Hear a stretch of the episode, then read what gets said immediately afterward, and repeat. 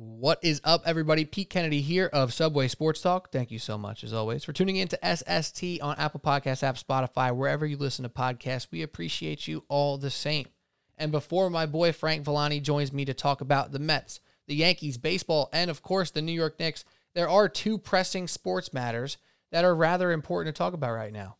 One of which has to do with New York sports, and I think you know where I'm headed there. And the other one is a great national story that came up just short for absolute historic purposes as Baylor has knocked off Gonzaga and the undefeated season escapes them officially. That was still an awesome tournament. Great fun. Baylor absolutely showed out at the end there. But let's start with the thing that's on a lot of people's minds, in particular Jets fans in New York, but Giants fans are interested as well because in weird ways the Giants are are connected to Sam Darnold. They passed up on him. They didn't take a quarterback in that draft. They took Daniel Jones a year later, and now they're perhaps a year away from experiencing the same decision the Jets had to make. We're not going to go into Daniel Jones, though. We're talking here about Sammy D. He had a very, I was going to say up and down. He had a very down with some up time in New York, right? It wasn't up and down true because that would imply that there's a lot of ups and a lot of downs. It was more downs than ups, but there were a few ups. Specifically, you know, the seven and six record as a starter in year two, followed up by a not so great two and ten record as a starter in year three. But there were some nice moments. There were years of excitement.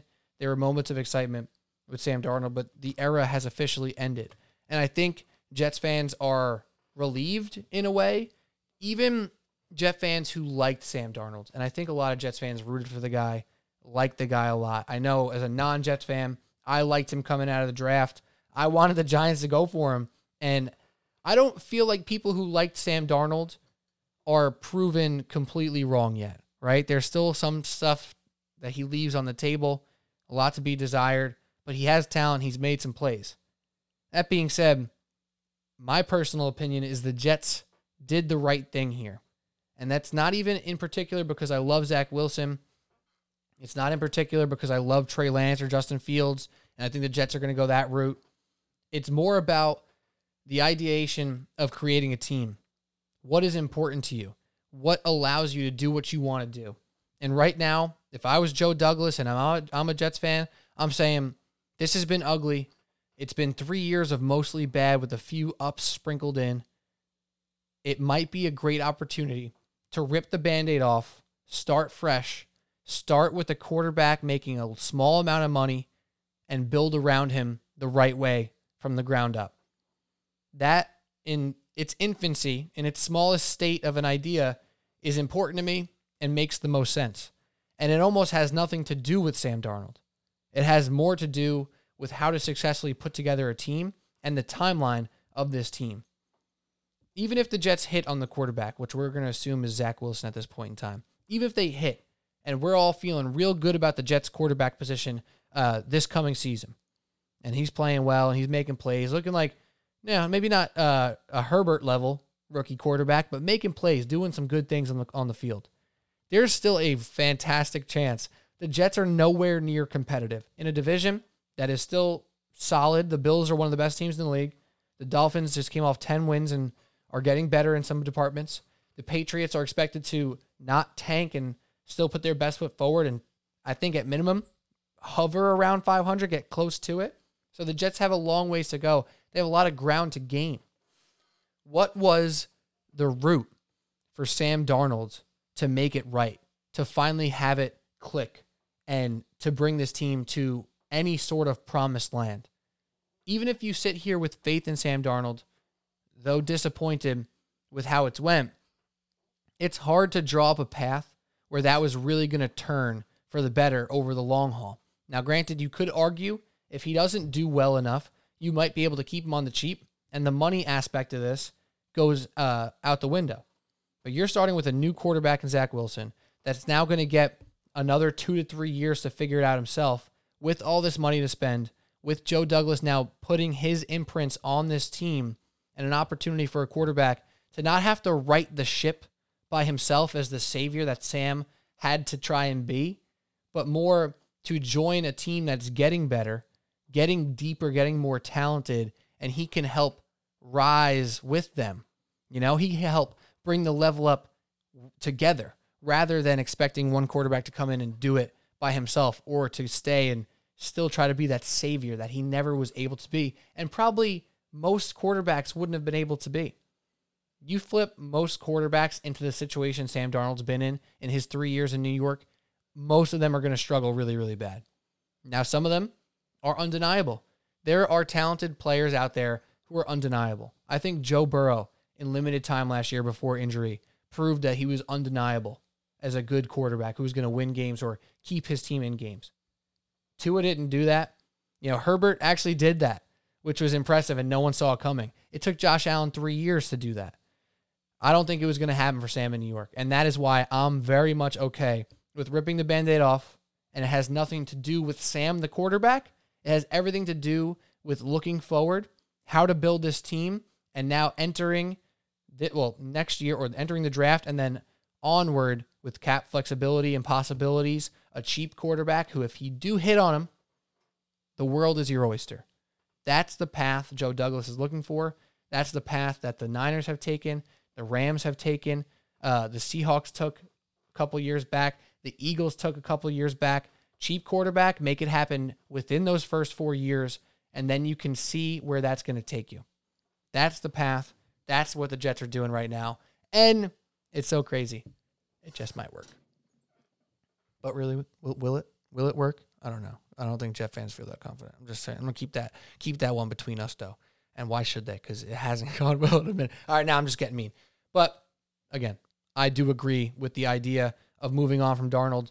The haul in return, don't love it. Obviously, sixth round pick for 2021, second and a fourth or second and a sixth, I forget in 2022. So it's tough. It hurts. It stings. You got to throw out another jersey, Jets fans. I get it.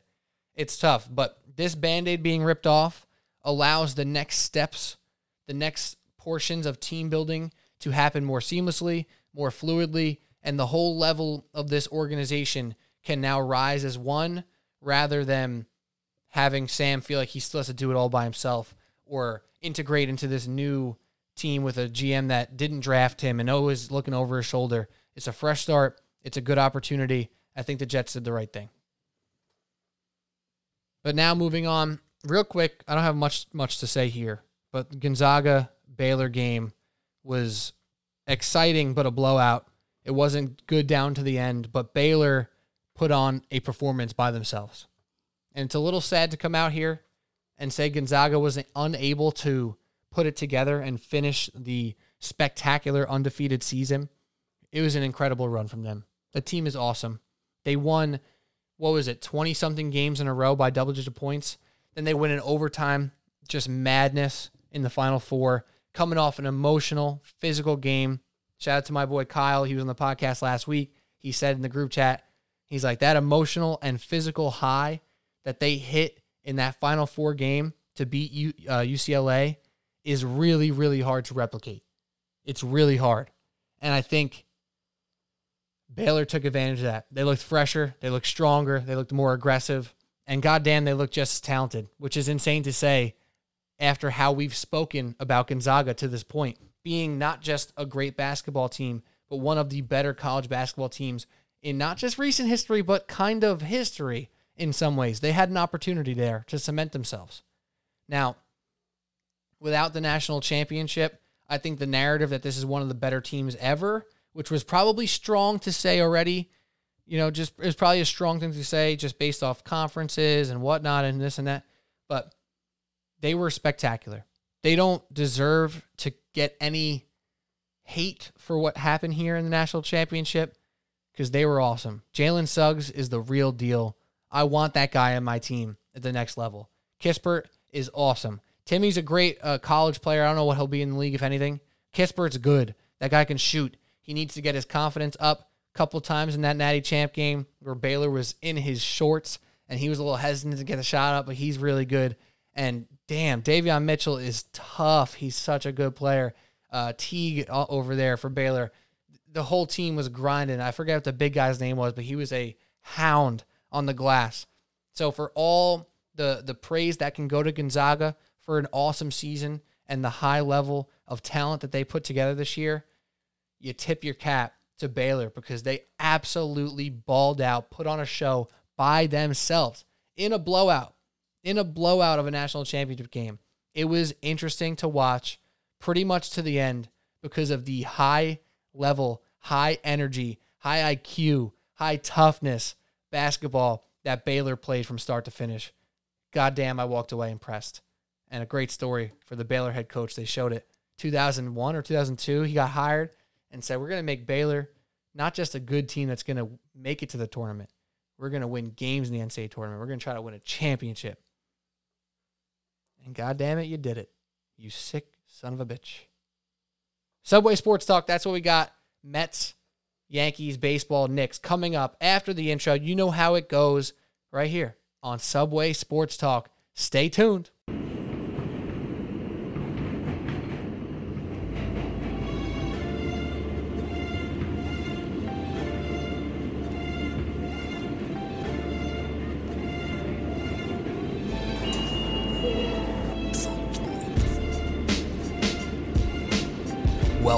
To Subway Sports Talk. Dan, Dan, Dan, clear of the closing doors, please.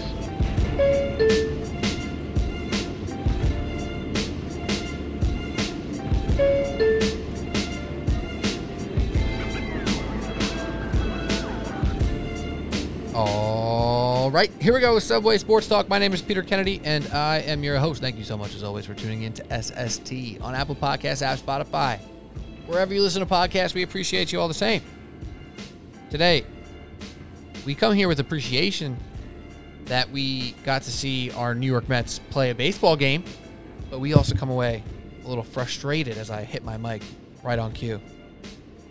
As Jacob DeGrom, another great outing Yet no W on the board for the New York Mets. Here to me, here with me to talk all things baseball, Mets, Yankees, sprinkling some Knicks maybe at some point, some MLB around the league stuff.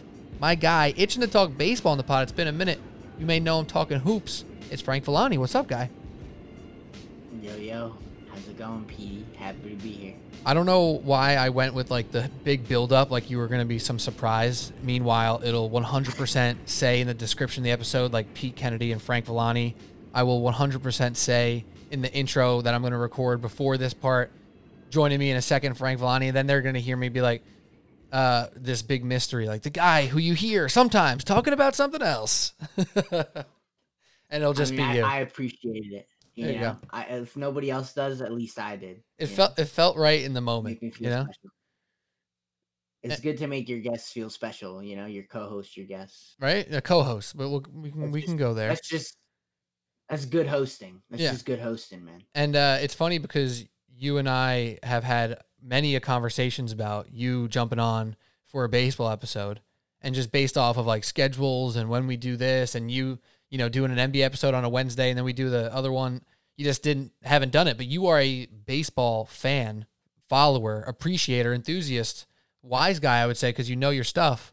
So isn't it kind of weird that you haven't really talked much baseball in the pod here? Yeah, it's uh it's long overdue, I would say for sure. Uh, I'm excited to f- officially do it. I usually throw it in there for my last words occasionally. So, yeah, I'm I'm pumped up. I, I got a game on in the background. You know me. Absolutely. And uh, I, I need you to join Alec and Andrew myself because I need some Met fan energy in there. I'm not gonna lie, Andrew Kalanya is a Yankee fan, but he is a very you know fair and excited baseball fan. So he pulled for the Mets. He wants them to be good, and it seems like Andrew will be on my side at least sometimes when Alex trying to be a big bad Yankee fan. I need your energy sometimes. I can be there. So You have my word. I'll be there. we're, we're gonna we're gonna expound upon that energy today. Talk Mets, even though it was frustrating. We're gonna get to it. We're also gonna touch the Yankees and and just hop around the league a little bit, and we will also talk Knicks. I don't know if I mentioned that already. Just want to sprinkle that in. We'll talk a little Knicks at the end as they're approaching a point in the season where it is crunch time, and they've been coming up short with tough losses after tough losses. A few bad losses sprinkled in with a win over the Pistons that you know you're almost forgetting about because it's the only good moment in the in the recent week or two. Uh, but let's start with the New York Mets, Frank. Do you want to say anything about not getting to see them play until Monday? Like, do you want to say anything, or do you want to skip past it, forget that it happened? Now that we have one game on the board, you don't want to remember that they, they didn't get to play on the first weekend. No, I mean, I think it's definitely pertinent to to talk about. Uh, it was it was like kind of lonely. It felt like I, I used a couple of different ways to describe it, and even you did on Twitter too. I felt like you know Squidward watching SpongeBob and Patrick play outside. I said to a couple of friends, it felt like I was at a party and everybody was hooking up, and I was just sitting there in the corner with a beer in my hand, like you, you know, I was like. And I, it, it, trust me, I was watching. I, I, I re up my my MLB subscription. I had you know both screens going so i, I was watching and i was just internally kind of sad so just having the excitement pregame you know seeing the lineup uh get, getting ready to see DeGrom, which is you know obviously always a treat not just for mets fans but for for people who appreciate baseball um it, it was a great feeling.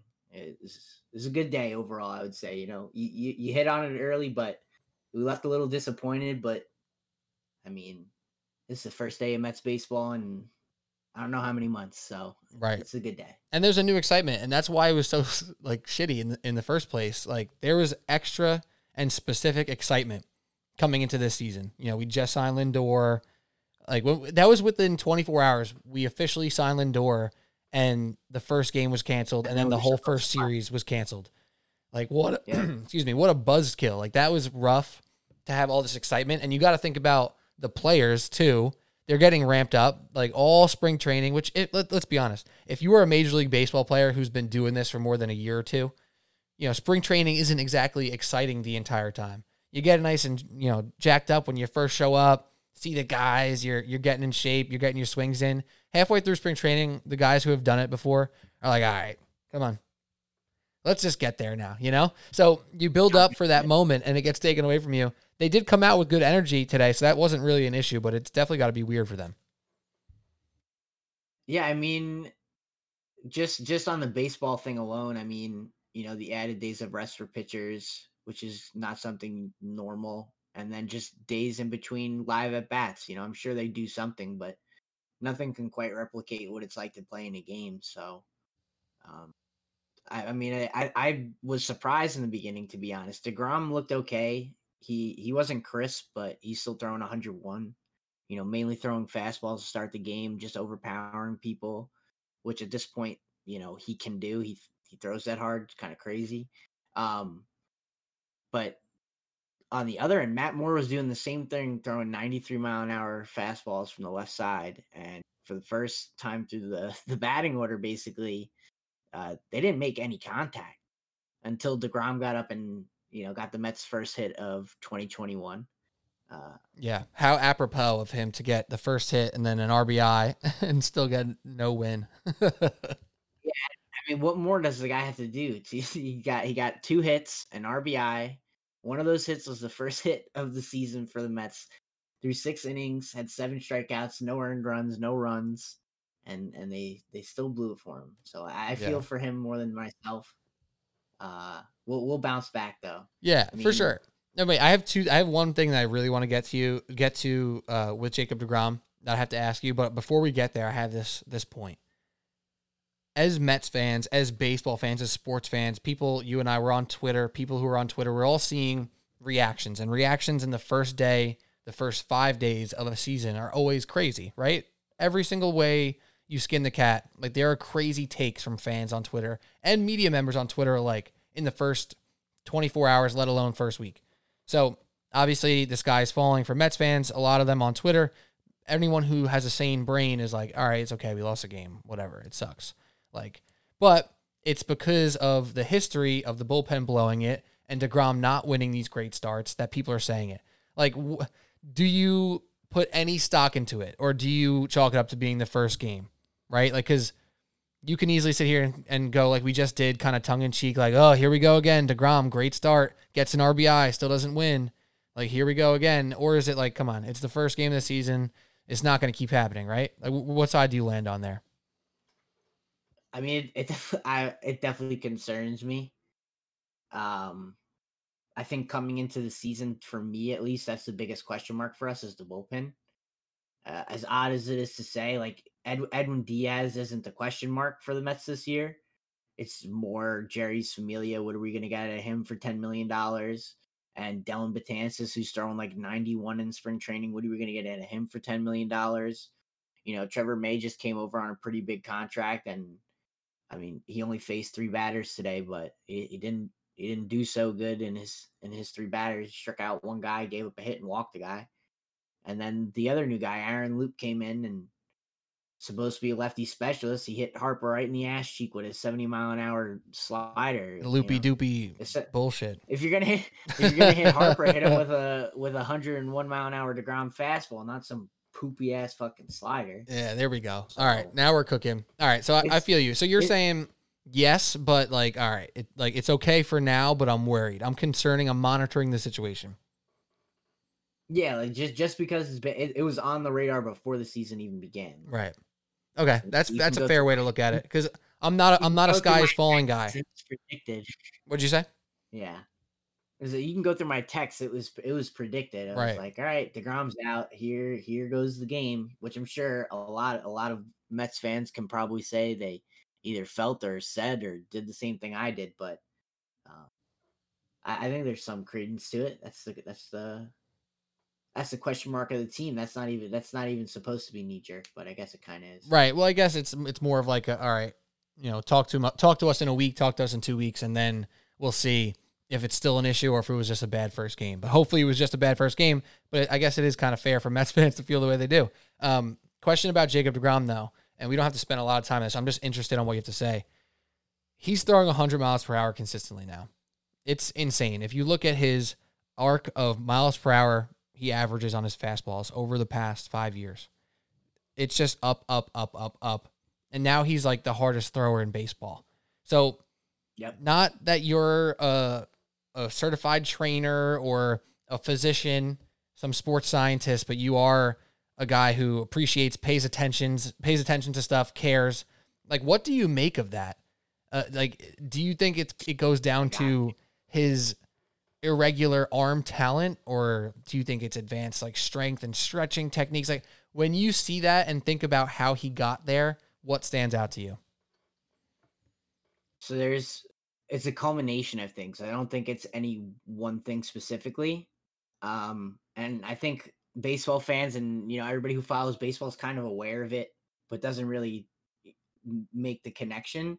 Uh the baseballs they've been using are are not the same baseballs they were using when DeGrom first came up first of all.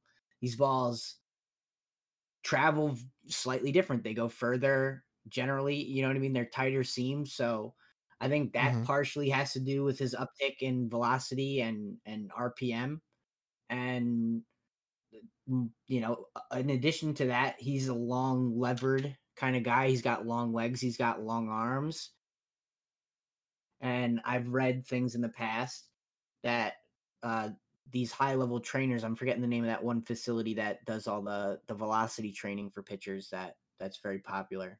Um, but regardless, they do a lot with with um, landing and how long landing is and how that can help you extra rotation on the ball. And for a guy, you know, who's six foot five and 190 pounds soaking wet, looking like Gumby on the mound, that's something he could take advantage of, I think, and I, I think he does. So I think a combination of the baseballs and and him just utilizing his natural strengths, kind of to what you said, his natural arm talent. Right. I, I would even just say his natural athletic ability. I think it's more than just the arm. Um, I mean, the guy throws 93 mile an hour sliders. Right. Because he's like a slender guy. Like, you know, you see Syndergaard and you're like, all right, that guy is absolutely yoked. There's tons of strength coming out of every part of his body. But it looks like he's throwing a lot harder than Jake is. And DeGrom's ball is effortlessly going faster than a Syndergaard pitch. It, it almost comes off his Yeah. hand effortlessly. And when you see these slow mos now, where the cameras are so good, they're picking up the spin at a crazy rate on the slow mo shot, right? Like, I just imagine trying to be a hitter up there and knowing he has all this junk that can move and cut and drop and slide, and then just seeing like 101 fly right past you before you can even decide if it's a fastball or not. Like it's it's gone. It's gone. And it's just it's just really it really is crazy to watch and it looks like it just glides off his hand. and it's so fluid. It's it's really insane.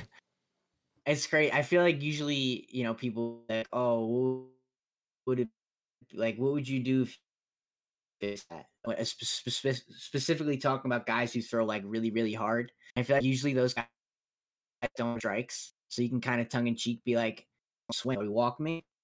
You can't even say that with Degrom. He's gonna he's gonna throw you a 101 mile an hour strike on on the low outside corner. Like, good good luck, my friend. Yeah. you yeah, there- there's no chance in mm. France. Like, there's no chance. You got nothing to do up against him. And a lot of pro hitters I- feel the I- same way. Yeah. Like pro hitters don't hit this guy. It, it's it really is insane how how dominant he is, and he just cruised sixty ish pitches through five innings, and it's just like wow, it's like so effortless for this guy. Even if there's a moment or two, um, like there was a moment early, I think it was the first or second inning, he had a guy or, or two on, and it was like it's fine. He still has a low pitch count after five, and he's getting ramped up, and he's cruising. Like you said, he wasn't even that crisp, yet still No, he wasn't. pretty much dominant. Pretty much. That that's why he's the best. That's why, and I mean, I'll say this with confidence. He's he's the best pitcher in baseball. I mean, for what it's worth, at least the last three seasons and going into this year, um, even when he's not on top of his game, he's able to do things. He's able to people out. He battle, and he just feel like he never gives up more than three runs in a start. You know, knock on wood, obviously. He's a he's a gem. Yeah. They were, they were comparing him to uh, the broadcast was comparing him to Sandy Koufax today, and kind of making his Hall of Fame case and saying how 300 wins is kind of like a baseline thing for a lot of these guys that are in there. And you know, Degrom's got 70 career wins, and I think I read that the Mets have blown 38 of them after he's left the game. So you know, even if he had all of those, he's still a, a long ways away, and he's not uh, a very young man. So they were saying like, you know, if he has this five year span of just dominance, where he's clearly the best pitcher in baseball, which I think he's already done for for three years, Right. he's clearly a guy that, I, I that you know what? put in the Hall of Fame. It's funny that they had that conversation. You're bringing up here because with Alec and Andrew on our baseball pod, I said something about his run right now. I was like, this is an all time run.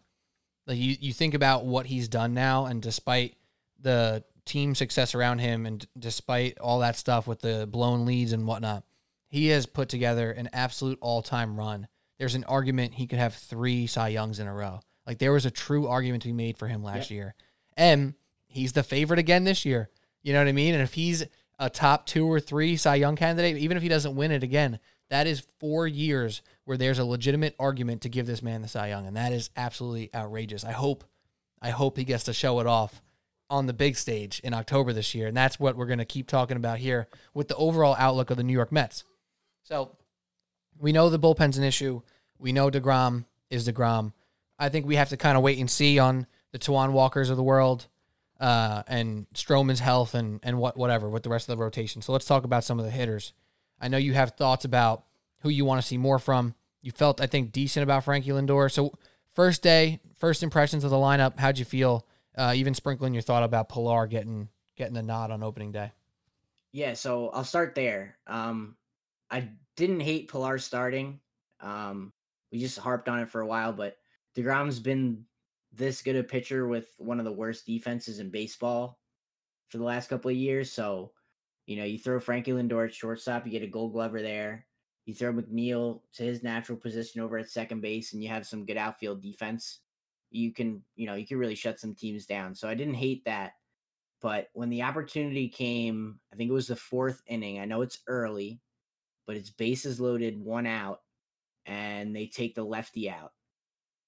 And Pilar's spots up. I think you have to put Dom Smith up there. Uh, I think it's inarguable that Dom Smith was the best hitter on the Mets last year overall. Mm-hmm. And um, it's crazy to me that he didn't get in a bat today. Yeah, like it's absolutely bonkers. I was thinking about it during the game, and we'll get back to the rest of your thoughts on lineup. I'm glad you brought me here because if you didn't bring it up, that was my next question.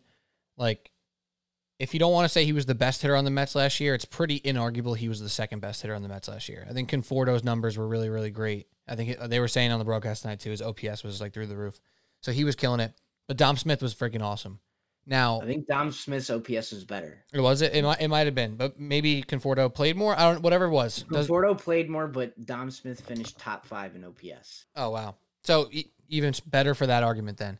It's like I get the lefty lefty thing. Pilar has a, a good lifetime uh, average against lefties. He hits them well. The defense thing is a great idea. But if I'm the coach or the GM of the Mets, if you want to say they're they're calling the shots here, I'm telling Dom Smith at the beginning of the game, like you better be ready because you are getting it at bat. No matter what happens, you will be getting one at bat at some point today. Yeah. Because that like it's a waste not to when he's been that talented for you in in recent history, like the the last season, right? The last Mets baseball we saw, he was one of the best hitters on the team. So I, I couldn't believe it. I am just really hoping it's not a sign of what's to come because it, I think Mets fans would lose their shit first of all if Dom Smith's not in the lineup. You know, eighty five percent of the time, day. let alone five percent of the time. Yeah, I mean, like if if they want to do a thing where he doesn't start when Degrom pitches because they want to do a defense thing, like I'll swallow that pill. But uh, the guy hits the guy hits too much. He he has to play. He has to. Just he has to play. And it's it. I mean, I don't want to harp on this because we've talked about it uh, at nauseum at this point. It's just so ridiculous. There's no DH. It, it's so at this point in time, it is so ridiculous, and it crushes the Mets. It, in particular crushes the Mets because Yep. of Dom Smith and a couple other teams too. It's not just the Mets. It's not just Dom Smith. It's just it hurts that that's the case. It does. Unfortunate. So I can keep moving. Some other things from the lineup. Um, I mean, obviously you want to see more from from three four. Uh, Conforto had one one hit, but it was with nobody on base, and he did have a couple opportunities of people on, so he did strand some people today. Um, I, I forget who got that RBI late at the end of the game, but it was five to three, two runners on. Pete was up, and he hit a ball all the way to the warning track. So you know it's hard to to harp on him for that. It was a good at bat. It was a good piece. You know, maybe in the summer night it gets out. It was kind of cold, and the ball was not traveling today. There were a few balls that seemed like home runs. I think you mentioned it um, off off recording, but Neil barreled a couple of balls up today. Yeah, he was Um, pissed about it too. You can see when you, the first one he hit to dead center and he thought he got it, and he got to first base. He was like, "God damn!" Like I really Yeah. thought I barreled that one up. And even even Rhys Hoskins hit a ball in the first inning that Mm, crazy play on, on almost off. any other and on almost any other night is a home run and got thrown out of third base kind of bailed us out to start that game yeah, it's an interesting um, thing that we I kind of forgot about at this point because it was so early in the game. So many things happened after. That that would have been a game changer if that was a couple inches higher and or he was safe at third. yep it was is definitely uh the ball wasn't traveling so it's hard to like really harp on anybody but Yeah, and I don't, you know, You know- I don't want you to harp on anyone. I just wanted you to get some first impressions. You, you feel good though about the the makeup of this lineup. Still is the point. yeah i mean they should be. I mean like one one through six and even um, mccann had an rbi a guy that i was like pretty high on in this offseason like happy that we brought him in. Um that was good to see. I mean frankie lindor had a good at bat in that in the in the second inning where they were threatening i think it was the fourth. So like you know he showed a little bit. He had a he had a bunch of foul balls. One of them was a foul ball home run by like you know a couple of feet. It was very close. Um but yeah i just felt like you know you, you need more from from four five pretty much three four five Yeah. that's pretty much it And that's going to be the story, right? That's going to be a story of the season. If the the guys on top, uh, whether it's uh, I don't think it's going to be Pilar too often, but when it's Nimmo, if he keeps getting on base like he does, he got walked and sprinted to first again today. Like if Yep. he's on base, then it turns into our Lindor, Conforto, and Alonso doing their jobs. And, Yep. and and there's a great chance they will. And Dom Smith should be thrown into that category. And it's weird, my, mentally, me forgetting him is because the Mets are not putting him in the forefront of our minds for some odd reason. But you know, i mean you could argue that he should be the three hitter or y- Yeah. you know Hundred percent. And you know what will be funny? It, it was always funny to me growing up, and now even still to this day, guys who don't play every day or play like half the games, but when they do play, bat like fifth.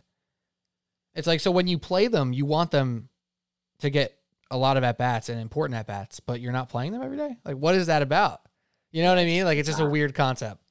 it is very odd Yeah, because it's not like there's a sixth man in baseball. but Yeah. I don't I don't want to harp too much on it because obviously it's one game. Eh, They they had a great chance to win. not we're not going to overreact or react about anything here. We still feel really good about it, and we will discuss more as we move on. I don't even think there's much I want to say about the Yankees right now. Stan hit a home run, Judge hit a home run. They're off the schneid. They crushed the Orioles. That's what they do. We have any, you have anything to add for the Yan- Yankees before we just do some around the league stuff? Yeah, I mean, for for starters, I think coming into the season, their biggest question mark was was starting pitching, and I guess like sort of kind of bullpen ish. Yeah, for Not sure. really. Pitching in I general, but yes, a little bit. specifically with with with Chapman suspended for the first you know few games and uh Britton hurt. Um, but I I've been pleasantly surprised by their pitching staff. Their pitching is not the reason they're what two and two right now, right? So Mhm. uh the offense just didn't hit in that first series versus Toronto. So uh I, if I'm a Yankees fan, honestly, I mean obviously they're probably pissed, but I'd be encouraged because the part of your team that you probably need to be better than it was last year to to to take that next step has has looked a little bit better. Obviously, it's very early, but you know, Right. take everything with a grain of salt. A hundred percent. A hundred percent. And the fact that Judge and Stanton get off the schneid with a home run today, you know, you're here. Gleyber You Torres, feel- yeah, you definitely feel a little bit better. you- you're bound. You're bound to get a Gleyber home run against the Orioles. You know, you might get another Gary home run. He's been hitting monster bombs at this point in time. Uh, so yeah, you feel good about the Yankees. We're gonna talk about the Yankees with Alec and Andrew uh, later in the week. We're gonna do a bigger baseball episode, but we're doing baseball right now too. So why don't we do this, Frank?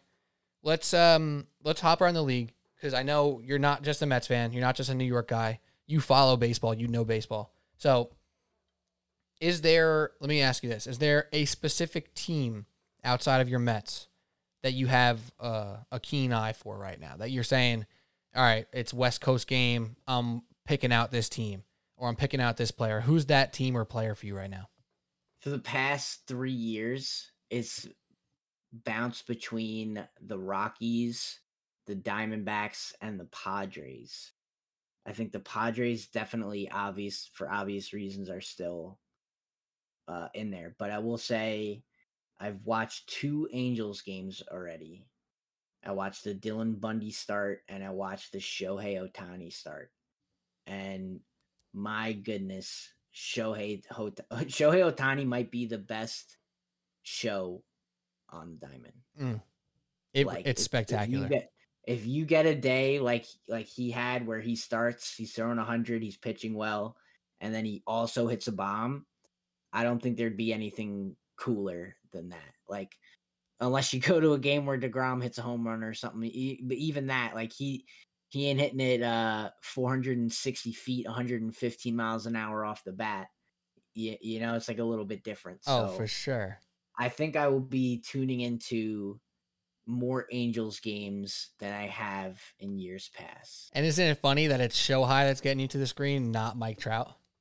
I mean, he's definitely also part of it. But helps, The he helps. the Shohei sprinkle is like the is what was what elevates it above those other teams I mentioned before, the Padres and and I mean the Rockies are They're kind of down in the gutter. they're bad right now. e- the even the Diamondbacks are kind of down in that gutter too. But I also have watched two Angel games this year already, by the way, uh, Yeah. which is which has been cool. The Shohei game was awesome. I am just absolutely enamored with the fact that he turned around that 97 mile per hour pitch at the top of the zone. dude he Like- didn't just like he he like it's like full body weight too like it was Like I know I know everybody throws hard in the MLB right now, and I know everybody can hit a 97 mile per hour fastball. So at surface level, it doesn't sound that impressive when I say it was so cool to watch him hit a 97 mile per hour pitch for a home run because that doesn't sound cool. But if you've seen that pitch, and if you Yeah. watched how his hands exploded to that zone, and he turned it around like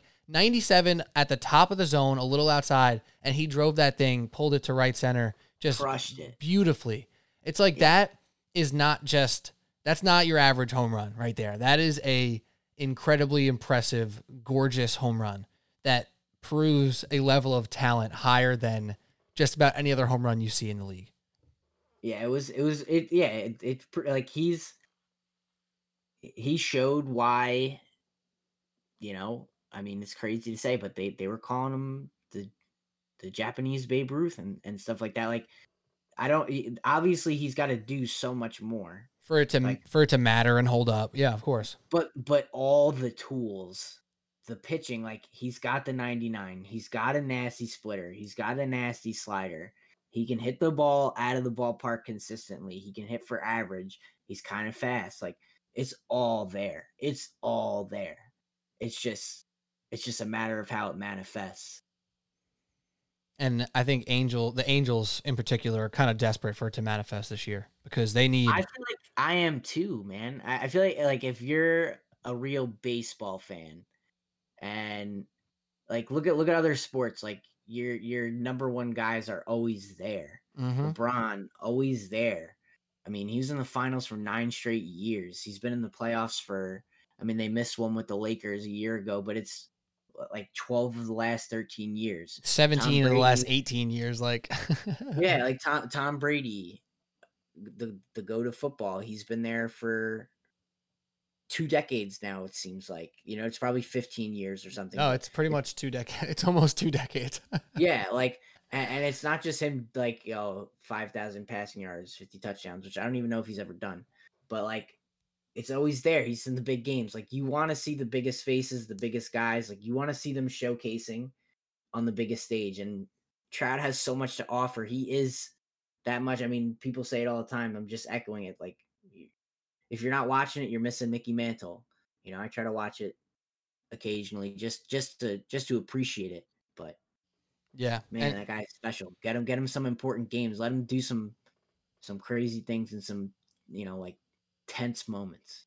It, it's it's true, and it's so tough because you turn on any Portland Trailblazer game of the season, and there's a fantastic, fantastic chance you're going to see Damian Lillard do a bunch of special stuff, a bunch of special stuff in any game, you know. And if Yep. you turn into an Angels game and you're watching, you're waiting sometimes three innings to see him strike out, and then you see him catch one routine fly ball, and then he gets walked. You know what I mean? Like it's just such a different speed. grindy. Yeah, it's such a different speed of spectacular that it's tough for for a fan who's like it's you're not an Angels fan, right? Like if you if he was on the Mets, we'd see every at bat he takes more or less. But we're gonna sit down and watch an Angels game. If the whole team's not interesting and not competitive, it gets really hard to sit through nine innings of an Angels game. You know what I mean? Yeah, hundred percent, hundred percent. So I think baseball needs it. The fans need it.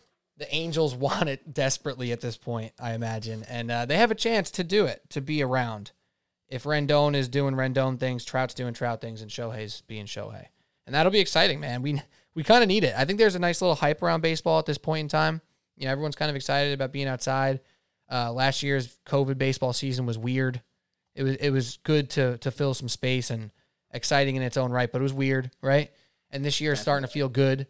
There's some excitement, and the Angels being good. It's not the level of like the Knicks being good in the NBA or making sure the Lakers are good in the NBA because the Angels don't matter. But Mike Trout, in and of himself, matters that much. Like if he's good, the league is better off, and it proves true when you see the national schedule on TV. The Angels have played like three national games already, and they have another one next week. I saw already.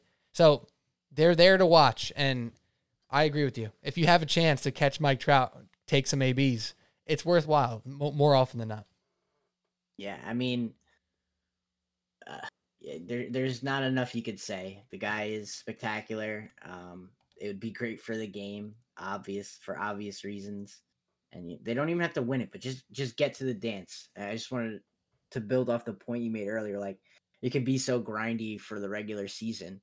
That's why the the the playoffs would be such an important thing because it would it's a, it's basically like a, a 16 game sprint, right? The first team to win 16 games. So it's kind of like a a smaller showcase and you know guys do crazy thing in 16 game spans. I mean, our Arozarena. Poppy- Arozarena, Big Poppy, uh, like the year before he retired with Boston. Even Giancarlo Stanton getting eliminated last year. Like, th- there's some things that you see specifically in playoff runs and in that pack of games that you could see in a regular season too, but it just doesn't.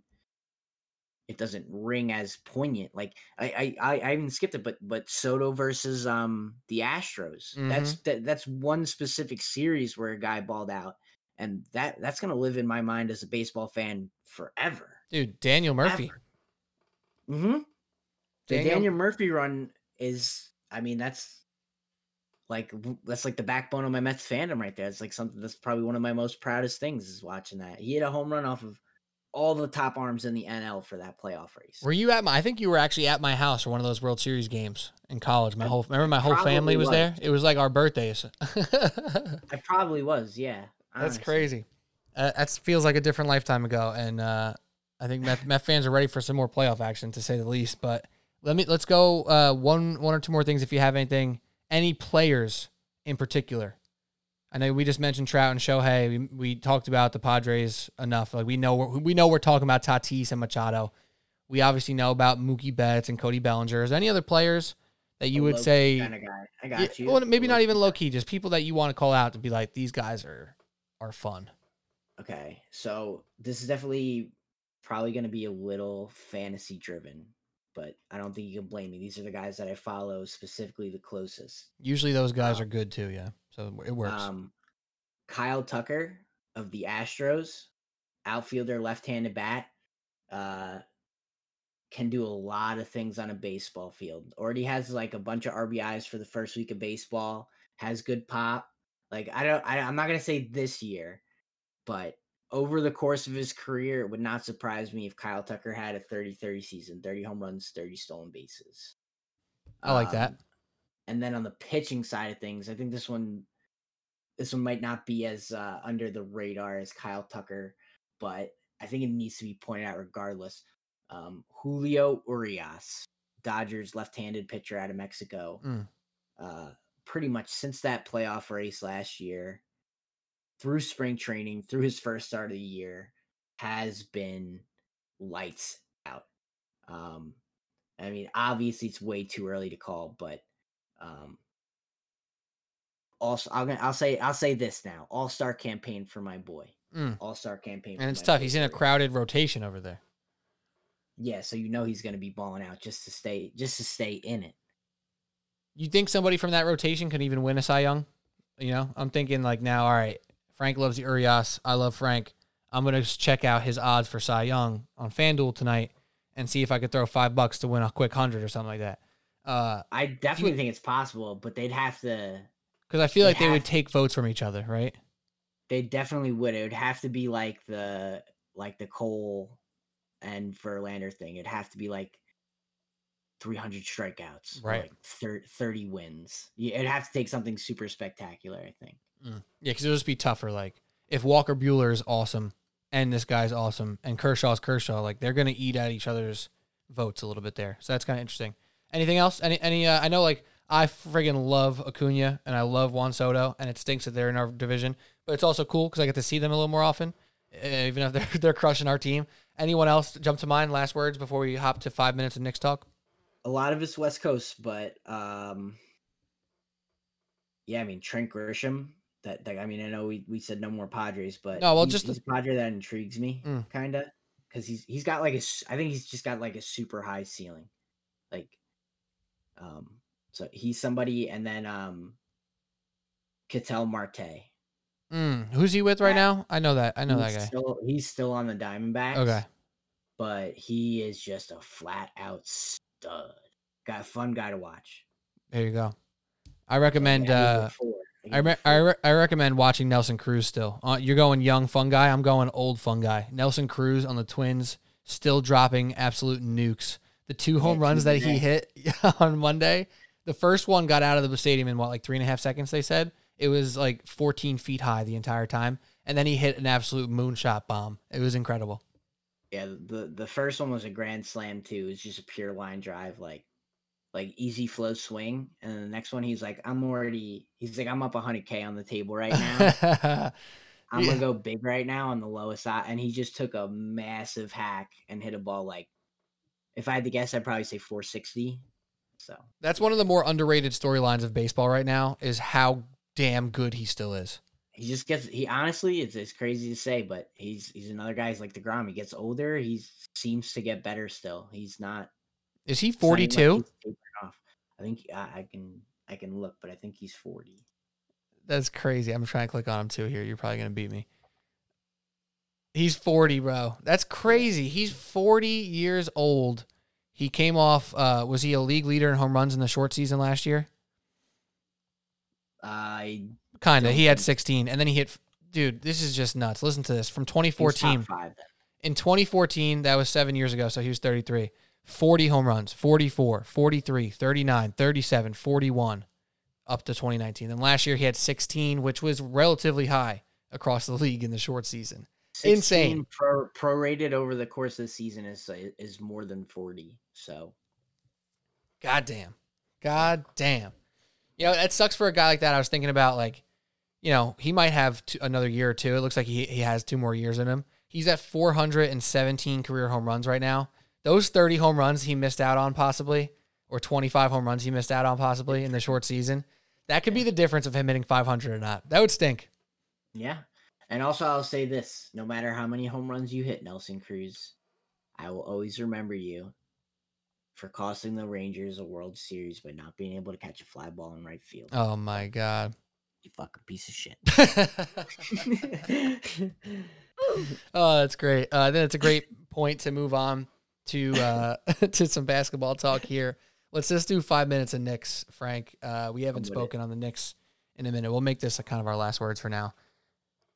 It's getting to a point where the standings are starting to matter, right? When you check the standings at the All Star break, when you check the standings a week and a half before the All Star break, or anytime before that, it was like, oh yeah, it's great the Knicks are currently slotted at fifth, but there's three games separating the four seed and the 12 seed, right? So there's a lot of things that can happen, even if only a little bit goes wrong. Right now, they're they've won five out of ten, so they're 500. They're playing 500 basketball, but they've lost, I think, three out of four. The offense is an issue. They're missing Mitchell Robinson. Derrick Rose just came back. He's kind of been in and out a little bit over the past couple weeks. Um, there's still a confidence with the defensive effort that they're going to come and grind every night. But is there much confidence outside of that, Frank? And I want to ask you, where where do you try to place your expectations now? Seeing 25 and 26 on the record, losing tough games to good teams, losing some tough games to teams they could beat, but mostly handling their business. Are you just kind of happy with the 500 run? You think they got more in the tank, or do you think they're still kind of overachieving? I know I said a lot, but what are your thoughts on the Knicks right now? I think I'm I'm still happy with it in the grand scheme of things. I know like as it goes on, you kind of get swept up, and obviously you want more and more and more. That's like human nature. That's you know the life of being a fan. But uh, I I think you kind of hit on it when you said it already. Derrick Rose kind of just being in and out. I felt like there was such like a chemistry and a flow, and Mitch Rob went down for a little bit, but it kind of still maintained. And then Derrick Rose went out with the COVID, but Mitch was back, so it was kind of like still like we vibing. And then Mitch broke his foot, and Derrick Rose is still not there for a few days, and it's just still like I don't know what's different, but something feels different. I feel like since that point. So I I try to tape like tamper my expectations as best I can, but I always get excited.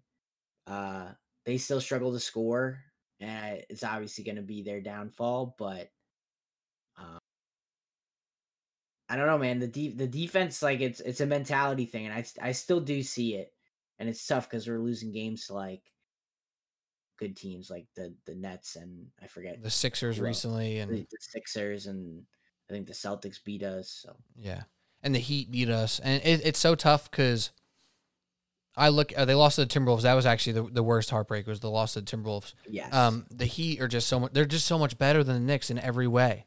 I said it on the podcast. Um, with Kyle. like the polished Knicks, Exactly. like the polished, like super hard mentality, like next man up kind of deal. Exactly. And then the Celtics, even though they've been a piece of crap by their own standards this year, they're they have way better high end talent than the Knicks, and they can in a bull like a bullshit game where it gets muck, mucked up and there's fouls and whatnot. They have two, sometimes three, sometimes four guys who can go get their own, and the Yeah, Knicks I have like one and a half guys, Yeah, and that's I mean, to, like, I think a good analogy to describe the the Celtics and Knicks situation is like the Celtics floor rests very close to where the Knicks ceiling does. mm, eloquent. Yeah. That was eloquent.